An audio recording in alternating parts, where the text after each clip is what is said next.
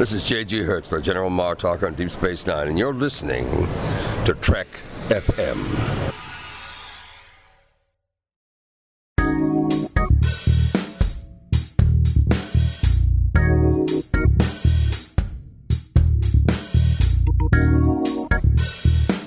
Hello and welcome to Season 5, Episode 4 of Commentary Trek Stars, a show which deals with the work of Star Trek creators outside of Star Trek. Today is part 3 in our series on Jer- Jeri Taylor and her work as a producer, where we will be looking at her second television production, Blue Thunder. I'm Mike, and Max is still on his away mission to the planet of wedding planning. Uh, and uh, John has joined him as well. So, what can you do? You know, the holidays. However, we have a pinch hitter this week. Tysto from Tysto.com. How's it going, Tysto? It is great. Thanks for inviting me. This is great. Don't be thanking me yet. We're going to be talking about Blue Thunder, but um, but I you. love Blue Thunder. I love helicopter TV shows of all kinds. Okay, okay. Well, then that's good. I'm I'm glad that we were able to get you on the show. But yeah, thank you for stepping in at the last minute. I really do appreciate it. Um, when it comes to obscure '80s television shows, I know I can always count on you. Yes. Sadly, yes. so, so for those people who don't know, I know we've had you on the show before, but uh, you're you do audio commentaries for movies and, and TV shows over on your website, right?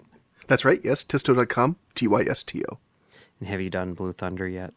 I have not done Blue Thunder. I haven't uh, watched Blue Thunder in a long, long time. I always sort of watched the beginning of it again not too long ago, and uh, I was struck by something weirdly creepy about it, but I'm sure we'll get into that later. Okay, well, you're talking about the movie. We're going to be talking yes. about the TV show, but before we talk about the TV show, let's talk about the movie. Um, now, I've never seen this thing. I've always heard about it because the people who who, who were working on it were like crazy, insane, and uh, like a big mishmash of like weird people who you'd never think would be together, but they're all great people, and it was kind of cool to see. It's like all of these people like gathered together to make a movie about helicopters. Um, but yeah, it's it's uh, the show is based on this movie, which came out just seven months prior to the show, less than seven months prior to the show. It came out in May of 1983. It starred Roy Scheider of Jaws fame. It was directed by John Badham, who I know has done a million movies. Uh, the one that I'm most familiar with is Point of No Return for some reason. But didn't he do like Saturday Night Fever and stuff like that? Um, yeah, I think I think so and uh, he's he's a good director. I mean, he's been around forever. Um, done a lot of like action stuff. He did he did War Games and um, yeah, he did do Saturday Night Fever, Short Circuit. Yep. yep. And uh, oh, he's he's also a director on Constantine. Oh wow, he directed for Nikita. Oh, that's weird because he's Point of No Return. Anyway, um, so, well, those go together though. They, they, do. It sort of makes sense. It's, it's weird that they're like, let's get the guy who made Point of No Return to do this Nikita remake again. You know? Yeah. and it was written by Dan O'Bannon and Don Jakoby, or Jakoby. I don't know how you pronounce it. Dan yep. O'Bannon, of course, is the guy who wrote Alien and Dark Star and a million other awesome movies. Total Recall, yeah, yeah, yeah. Yeah, Total Recall. And uh, Don, would you say Jakoby or Jakoby? J A K O B Y. Uh, that I don't I don't know that. Yeah. All right. Jakoby. I would say Jakoby. Let's say Jakoby. He he's written a million movies too, including like Vampires and uh, Double Team. I think with uh, Dennis Rodman. Right. Yeah, yeah. John Claude Van Damme and Dennis Rodman. Yeah, so he's he's really good too. I mean, vampires. I love vampires. Yeah, he's really good. Yeah. no, but vampires. Have you seen vampires? Uh, vampires was that was uh, uh, um, Carpenter. Yes. Vampires, right? Yes. Yeah, with, yeah, yeah. With James Woods. That movie's excellent.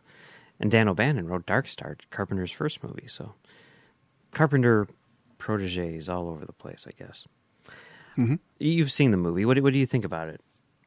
Uh, it came out in that time in the early 80s that uh, you know Reagan and Thatcher were in in office, and there was this resurgence of American um, uh, military patriotism, and that came. You know, we we got this and stuff like uh, Red Dawn and stuff like that, uh, kind of coming out.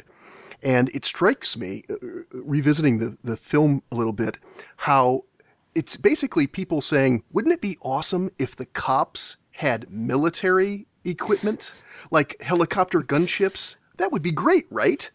And then the first thing they do is show you how horrible that would be. Roy Scheider and Daniel Stern are in their regular Jet Ranger police helicopter at the beginning, and they are spying on this woman who does aerobics in the nude and uh, and and then things progress, and we get oh, like, oh, we're we're gonna have a new uh, like super military uh, stealth helicopter, and the and they show them how to use it, and then the first thing they do is go and spy on a woman in the nude again. Yeah, because I mean that's what you creepy. want from your uh, police force, right? With yeah, it's very creepy. But it's all it, it, was that 1980s stuff of you know Rambo and Red Dawn and even RoboCop. Although RoboCop is obviously kind of a parody of that uh, kind of idea. Um, but that's the way, that's the world we lived in at the time. I guess so. I mean, even Rambo seems like when it started off, it was sort of like the antithesis of that, and it became something different right. as it grew. You know, so so basically, it's just like the these guys they get like a super duper fancy helicopter and they go around and fight crime. Yeah, so you get this super new weapon, and then you got to use it against somebody who, that requires a super new weapon to uh, to fight. Right. Okay. So it seems like it, it could lend itself to a television show. I can see how that could. Oh, for sure. Yeah. I mean, because there, yeah, there, there, there are lots of TV shows like Emergency and um, uh, stuff like that that came out of the '70s. That um, this would have been a great well, I mean, Knight Rider and stuff like that was uh, the same kind of idea with a car, right? Right. Yeah. Makes sense. Makes sense. So they didn't waste any time with with this show. It was, you know, January of 1984 when it actually aired. So, I mean, if you think about it, it's like if they had made a season zero of Blue Thunder then the time in between is like the same as a normal show. It's like they did, you know, now you hear about shows where they, the pilot, you know, is in development and it comes out like two years later. It's like they were not wasting any time. They were like, movie, success. All right, let's start shooting this tomorrow, right? Yeah, the movie was a big success. I, I recall that. I don't know uh, at what point they, they thought it could be a TV show because um, Airwolf started up around that time as well. And I have to think that, I mean, that that aired about the same time.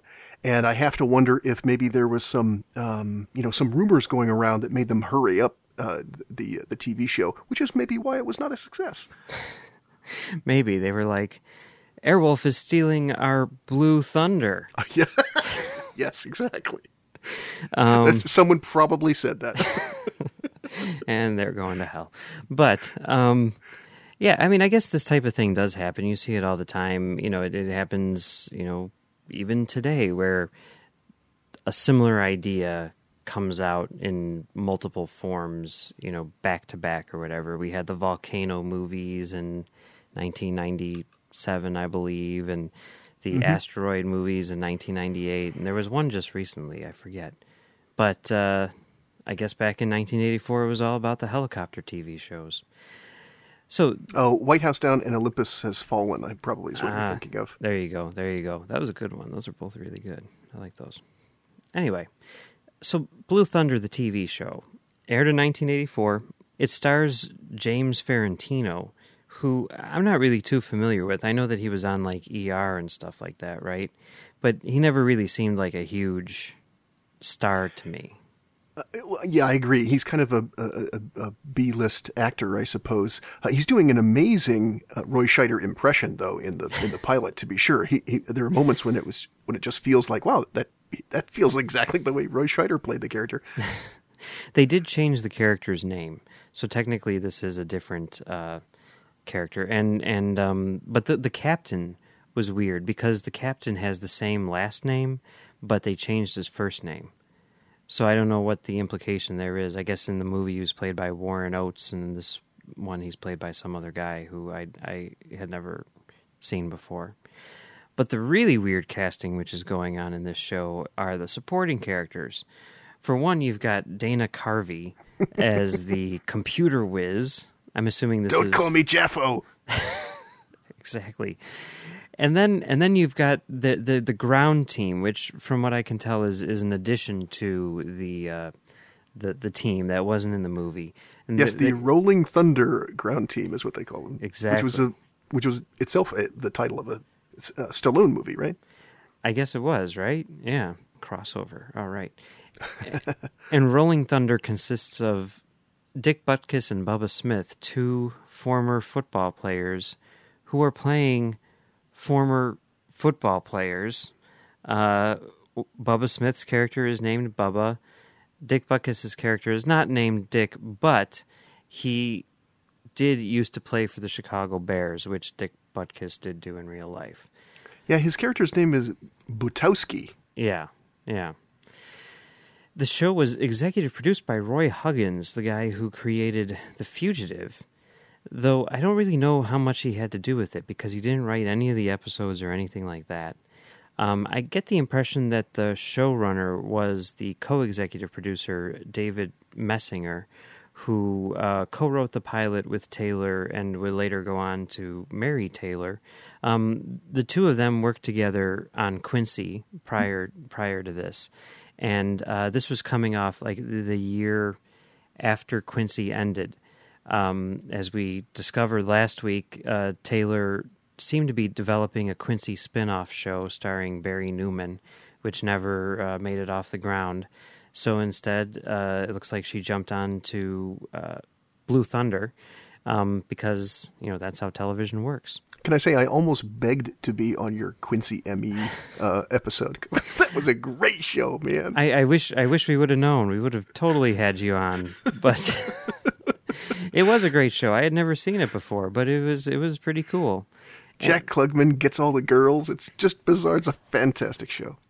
Taylor uh, wrote the the pilot for Blue Thunder, unless you consider the movie to be the pilot, which I guess it kind of is, along with uh, Moessinger and that was the only episode that the two of them actually wrote themselves. Now, this episode is is weird, you know, like because I, I I hadn't seen the movie, and I'm like, boy, do I really want to watch this movie? Because everyone says it's so bad. I don't think I do. I think I'm just going to jump right in, as as a, a, a I'm sure a large portion of the audience did back in 1984, and just you know ignore the movie. And having done that, it's it's really weird seeing because they have that whole demonstration at the beginning, right? Yeah. Where uh, Dick Butkus and Bubba Smith they show up in Rolling Thunder and they're late, and then they sit down, and then you've got the the captain or whoever, and, and they're a, like a bickering gay married couple. I think exactly. I think very progressive. going for yeah, and and then the captain is. Um, you know, t- giving a demonstration about this new helicopter called Blue Thunder. And he says, he even says, like, as many of you know, Blue Thunder is this. Like, as those of you who have seen the movie know, yeah. like, he pretty much flat out said that. But for those of you who haven't seen the movie, we're going to give you a demonstration of uh, its capabilities. And then they do and then this is where I, I, you know i got to the point where i'm like is this just like a thing that they did back then? Or is this the villain from the movie coming back? But the whole premise of this particular episode is that there's a guy out there who's been like bombing police helicopters and stuff like that. And he's uh, james farentino's you know, arch enemy, and Farentino thought that he had captured him, but he hadn't, and now he's on the loose, and he's basically just like a mad bomber, kind of like uh, Dennis Hopper in Speed. Yeah, yeah, I got that vibe too. But you don't really know why he's doing it, and they never really explain it. And then basically, over the course of the episode, they catch him, and then they stop him, and then that's the end of the episode.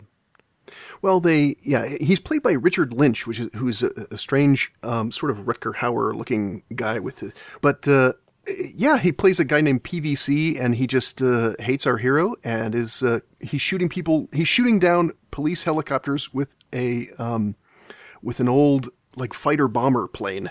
Yeah, right, exactly. So they need to send off, uh, you know, Blue Thunder and have them have him have Blue Thunder take him down.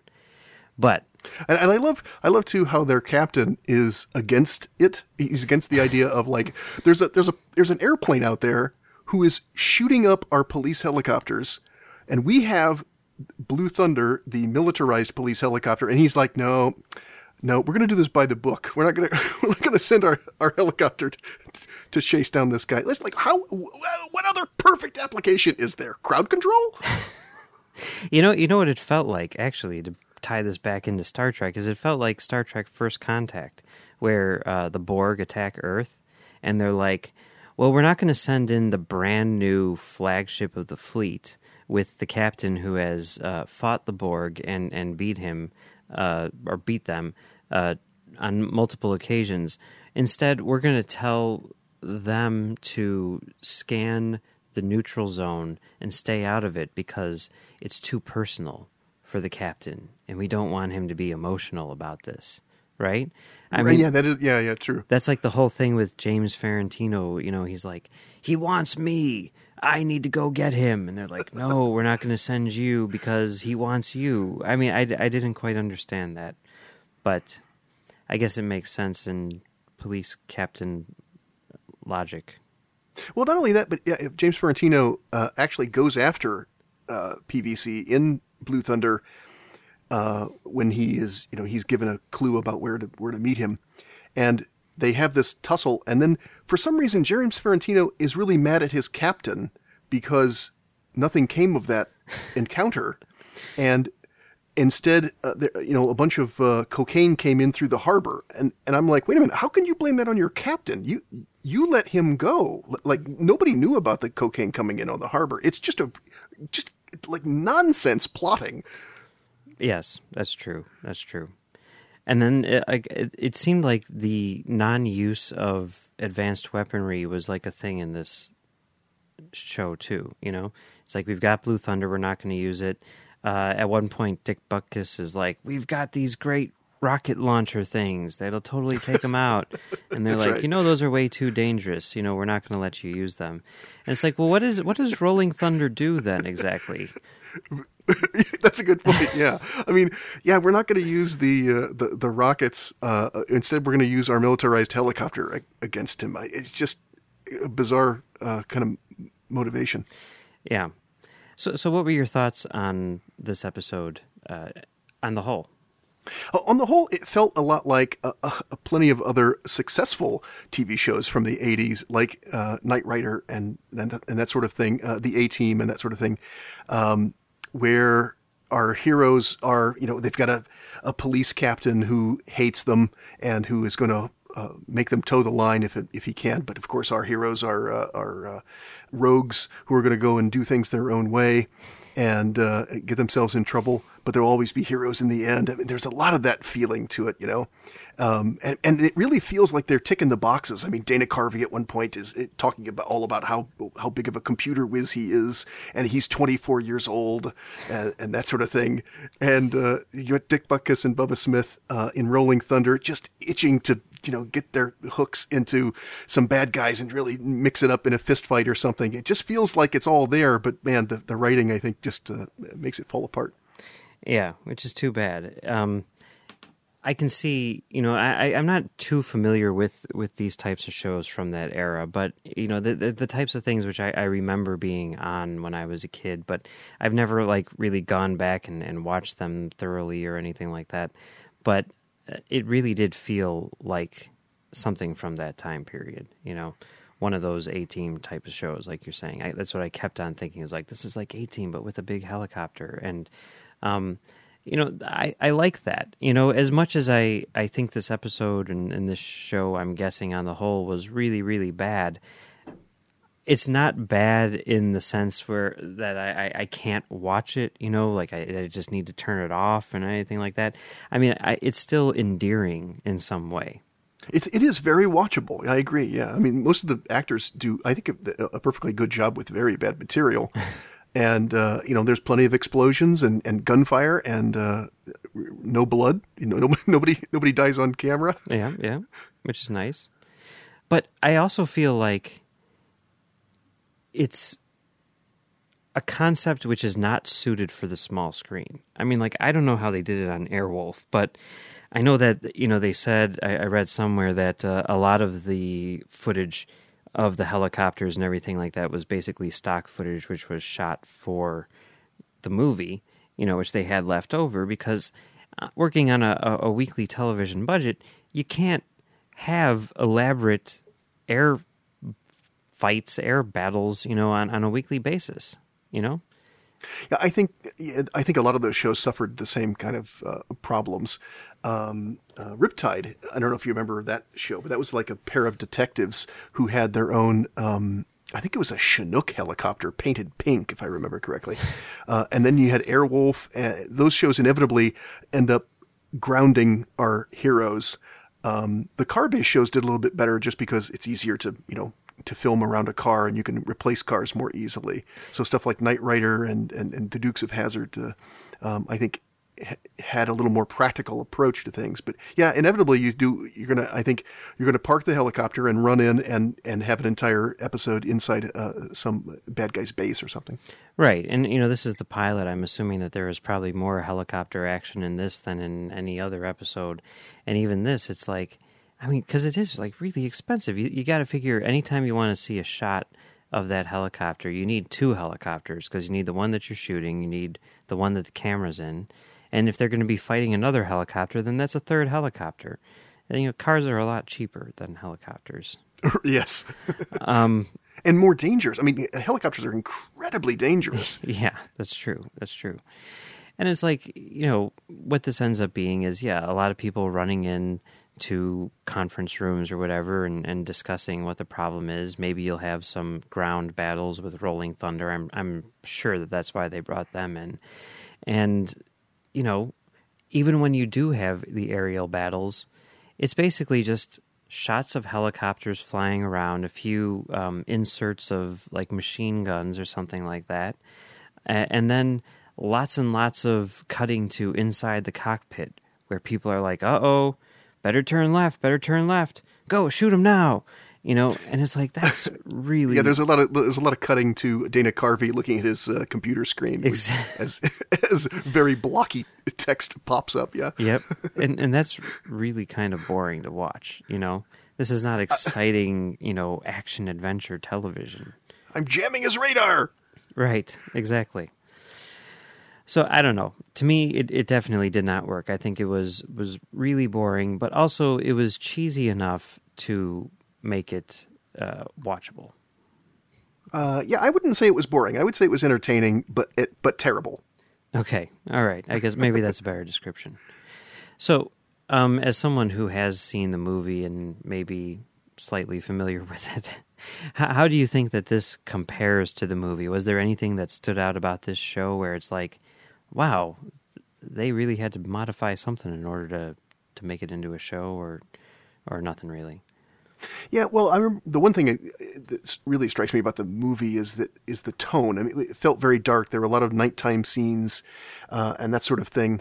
And the TV show is a TV show. It's, it's everything is brightly brightly lit, and we do a lot of stuff in uh, conference rooms, as you talked about. Um, and uh, it, it, ends up feeling like a lot of other stuff uh, uh, at the being produced at the time.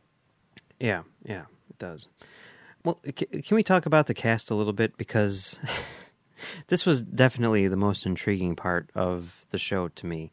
Uh, Dana Carvey, for one thing. Now everyone's used to him from Saturday Night Live and all that stuff. I mean, actually, I don't know what other stuff there is aside from Saturday Night Live, but Saturday Night Live. Um, but here we have him. The Dana Carvey Show. Hello. Oh, okay. My bad. My bad. but here we have him pre Saturday Night Live in um, a, dare I say, drama, where he is essentially the comic relief, even though he does have some serious moments in here. I, again, I think it feels like they're ticking, ticking the boxes. Like we need a comedian. You know, Dick Butkus and Bubba Smith are going to be kind of the clowns in a lot of ways, but Dana Carvey is going to be the guy who gets gets some laughs. But he's also this computer whiz, and uh, he's the young um, new recruit who has to earn his uh, earn the respect of uh, of Frank Cheney, the James Farentino character. Um, so again, it feels like there's nothing wrong with that, and that ought to work. Um, so, and I think he does a good job with it. Yeah, you know, he's not bad. There's one moment where he starts like doing like Jimmy Stewart impressions. Well, that's Dana Carvey. what are you gonna do? I guess so. You know, I guess it's you know they're just like we need to. We hired a comedian. We need to let him do his thing, but it that did not work at all. When you hire Dana Carvey, you get uh, Jimmy Stewart for free. I guess that's true, whether you want him or not. I mean, there were just a few moments in there where it's just like, we need him to be funny. This is funny, right? And, and like, I get the impression that even Dana Carvey would like go back and watch that and be like, "You guys, you don't know what humor is. Why are why am I doing this? You know? I mean, you think that the Dick Butkus stuff on the ground is is funny, and that's the, the most terrible stuff I've ever seen in my life. You know? But what can you do? And, and, and they did make him a computer whiz. And there's like that whole scene where he goes up to the captain or whatever, and he introduces himself, and he's it's like, like this a senator, yeah. "Oh, the senator, yeah." And he's like, "What? You don't have a computer, but you're." And then he's going to teach him how to use a, a computer over the weekend or something like that. Right? Yes. Um, which I guess that's that was a thing back in the day. I well, it still is. You know, it still is a thing. But what can you do? Now, Uh, that was 1984. That was right around the time the IBM PC came out and, and the first Mac. I think. Yeah. I think that was that was that, same year. So yeah, that was a that was a big deal. Yeah, I guess you're right. It was the start of the computer age or something like that. So now Dick Butkus, uh, he, for those people who don't know, he was a former football player, is a former football player. Uh, he played for the Chicago Bears. He was uh, a, Hall of Fame linebacker. Um, many consider him to be the best linebacker ever to play the game. Um, as a Chicagoan, I'm, I mean, as as as you can see, I'm currently wearing a Chicago Bears sweatshirt. So I, I'm a Bears fan, and as such, you kind of have to be a, a Dick Butkus fan because he really was like the best linebacker of all time. He was certainly the best uh, cast member of My Two Dads to ever play football. Yeah, that's probably true as well. yeah. And as an actor, I would say that he's totally the best linebacker of all time. Those are some pretty painful scenes that he has with Bubba Smith in the, the car, Yeah. where they're just shouting at one another. And they're supposed to be playing essentially themselves. I don't know what the thinking was there. Like, we have this elite team, and we're going to hire these two football players because they're going to be really good at driving around a truck. Which Yeah, is something that they're totally going to want to do since they're like retired football players who probably have a decent amount of money. You know?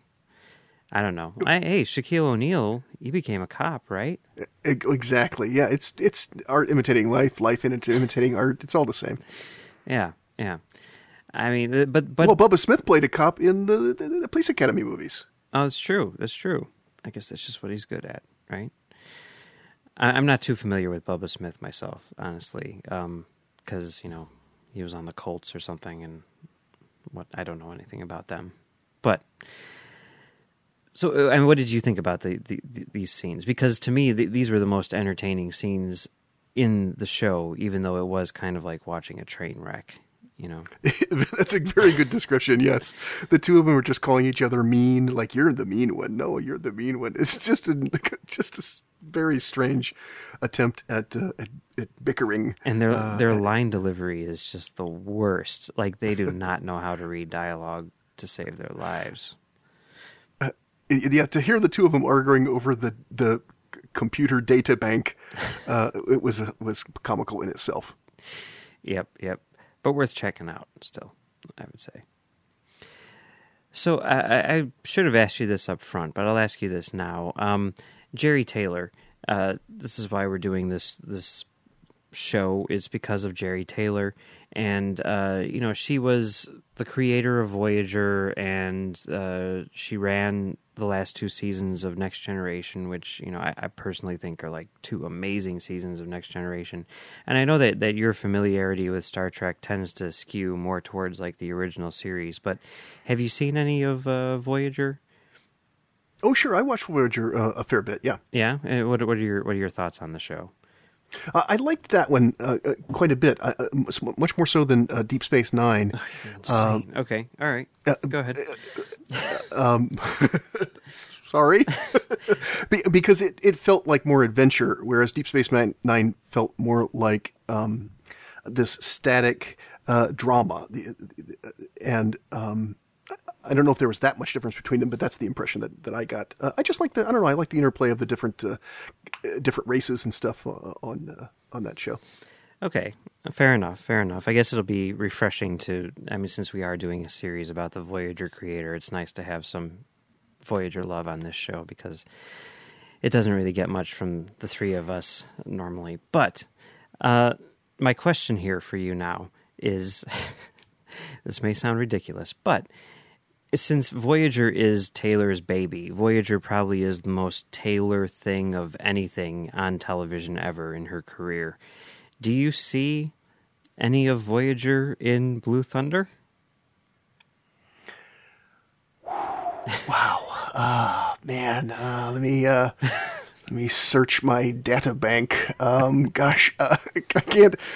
Uh, no, no. I I feel as though she matured um, over time and developed a better, uh, more complex show uh, when she created Voyager. Can I say that? Yes, I, I would agree with that. No, I mean, like if you look at Quincy, and you know, we talked about this last week. Like the basically the last season of Quincy was, uh, it looks like very much uh, Taylor's season. Like she wrote all of the key episodes from that season. She created like the the main love interest who Quincy marries, and and did like the whole arc. You know, she wrote the first episode, the last episode, the one where Quincy gets married, and like you do see a lot of um, Taylor trademarks in Quincy season eight, but I'm not seeing any of them here. I, I really think that sh- this was just kind of a job that she took because it was a paycheck, and her her pilot fell through, and you know. Uh, I don't know whether or not she was, you know, dating Moessinger at the time, but obviously she um, was very fond working with him at the very least, since they had worked together on on Quincy, and you know, since he was working on this as co-executive producer, she's probably like, yeah, yeah, I'll do that. Why not, right?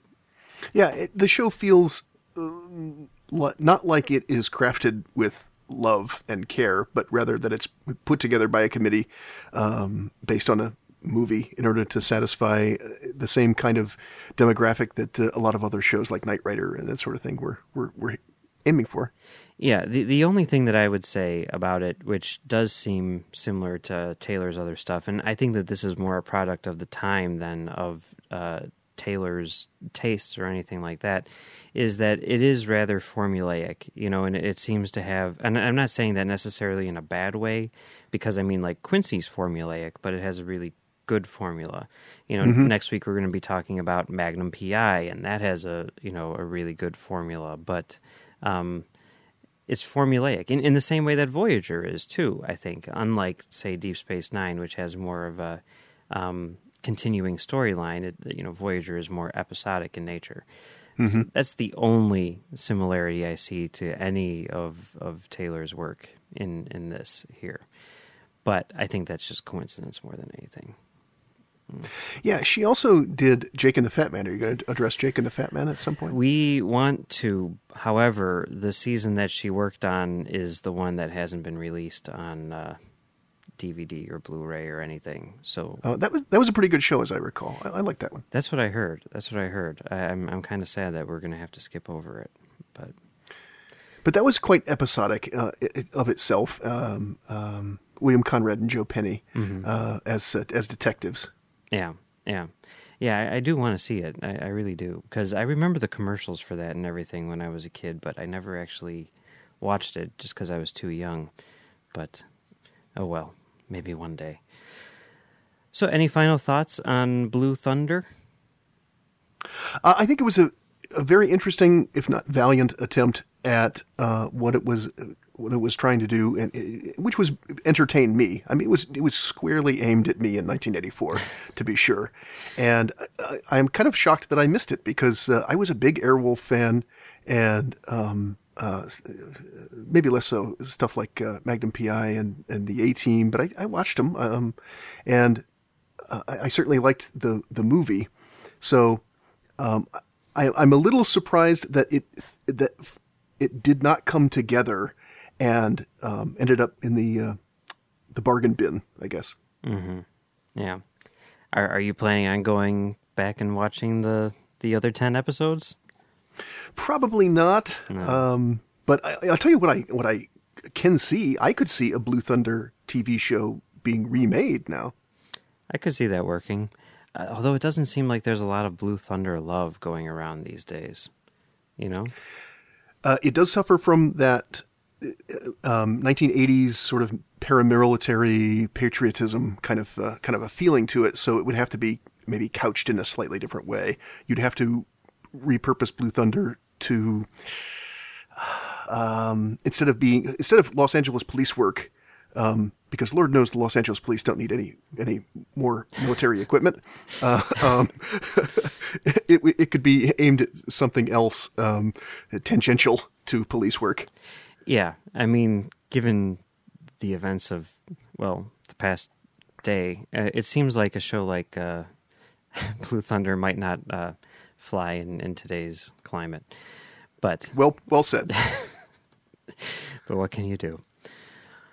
Yeah, I, for me, I, again, you know, I, I don't think that it's a good show by any stretch of the imagination, but I don't hate it like like I, I hate some shows because you know, as as Max is fond of saying, the worst a thing can be is boring, and Blue Thunder, for for all of its problems, is really not boring. It's just yeah. uh, it's just kind of um, dumb, but in a fun way one thing that Blue Thunder seems to be missing a, a bit is a female character. it, it's kind of all men. You know, James Farentino and Dana Carvey, Dick Butkus and Bubba Smith. Uh, you had Sandy McPeak as the as Captain Braddock, um, and I think I think later on they tried to introduce a couple of female characters, but man, it was really missing that uh, that touch from the beginning. That's for sure. Right. There, there's there's a couple of extras. There's that one woman who Dana Carvey's flirting with I think she has a line, so that's cool. That's right. Yeah, I think it is no. but yeah, which is weird because I mean, one of the things that we talked about uh, with Taylor's work, you know, on both Quincy and Star Trek is that she, you know, does a really good job of introducing uh, female characters into otherwise male-dominated television. You know, with with uh, Star Trek, she created the first female captain, and with Quincy, she introduced uh, the character uh, of his future wife, who, unlike a lot of the other characters that um, seem to have been on that show, she's you know like a psychiatrist who's you know kind of like um, an equal to Quincy in, in as far as uh, his detecting skills are concerned and all that stuff, and then um, if this uh, Barry Newman show had ever uh, been picked up, they, they were setting it up so that she would actually be a regular on that show as well. But here, yeah, there's nothing. I don't know. I, it, it's it's really strange, but uh, what can you do? I, am sure. Yeah, I'm sure yeah. that if it, if it had continued, she would have started introducing more female characters. But um, it is very strange. You're right. Well, it's been fun talking about Blue Thunder today, but that isn't the only thing we're talking about here on Trek FM this past week. So here's a quick look at some of the things you may have missed elsewhere on the network. Previously on Trek.fm, Standard Orbit. But instead of it being a human being prejudiced against Vulcans because the Romulans look like Vulcans, the Vulcans are taking advantage of themselves looking like Romulans in order to be racist against Romulans. Earl Grey. So he's got the two armrests, and the right one says little, you know, ensign, you know, Lamont, and the little arrow, and then the one on the on the left says Lieutenant Commander Data, like a little arrow. The orb. But when they pull away from that window with Jake and Kira, and they pull away from the station, it's like they're closing the book. They're they're actually closing the back cover of the book, and it's the end of the story. To the journey. How do you feel, Char, about the Borg Queen? Oh boy. I think the longer that I have watched Star Trek, the more I'm in the camp of I don't know if I like her. The Ready Room. They want you to come across on Archer's side where he can be mad at Trip. But I have a really hard time being Archer being mad at Trip because just think of if we still treated, you know, people of a different race like this. Mission Log, a Roddenberry Star Trek podcast. That can honestly be the reason they brought Wesley, because Wesley's got nothing else going for him there. I mean, yes, he can lead those kids, but that's just going to be by virtue of his age. Mm-hmm. Right? I mean, he's 15 years old. Of course, all the other kids are going to look up to him, at least for a while. then, if he ends up being a total tool, then they won't. Commentary Trek Stars. Yeah, well, Learning know? Curve was never meant to be a season one finale. They were going to do the 37s, and then UPN wanted to open season two with it, and that totally didn't work either. Man, you got to you got to say UPN really ooped it up. Literary Treks. What Jeri Taylor talks about with Kathryn Janeway's life is it's kind of a series of her relationships. I mean, she should be doing all sorts of fantastic things, right? And instead, we're learning about her boyfriends. Melodic Treks but there's a whole host of, of people that appear in Star Trek.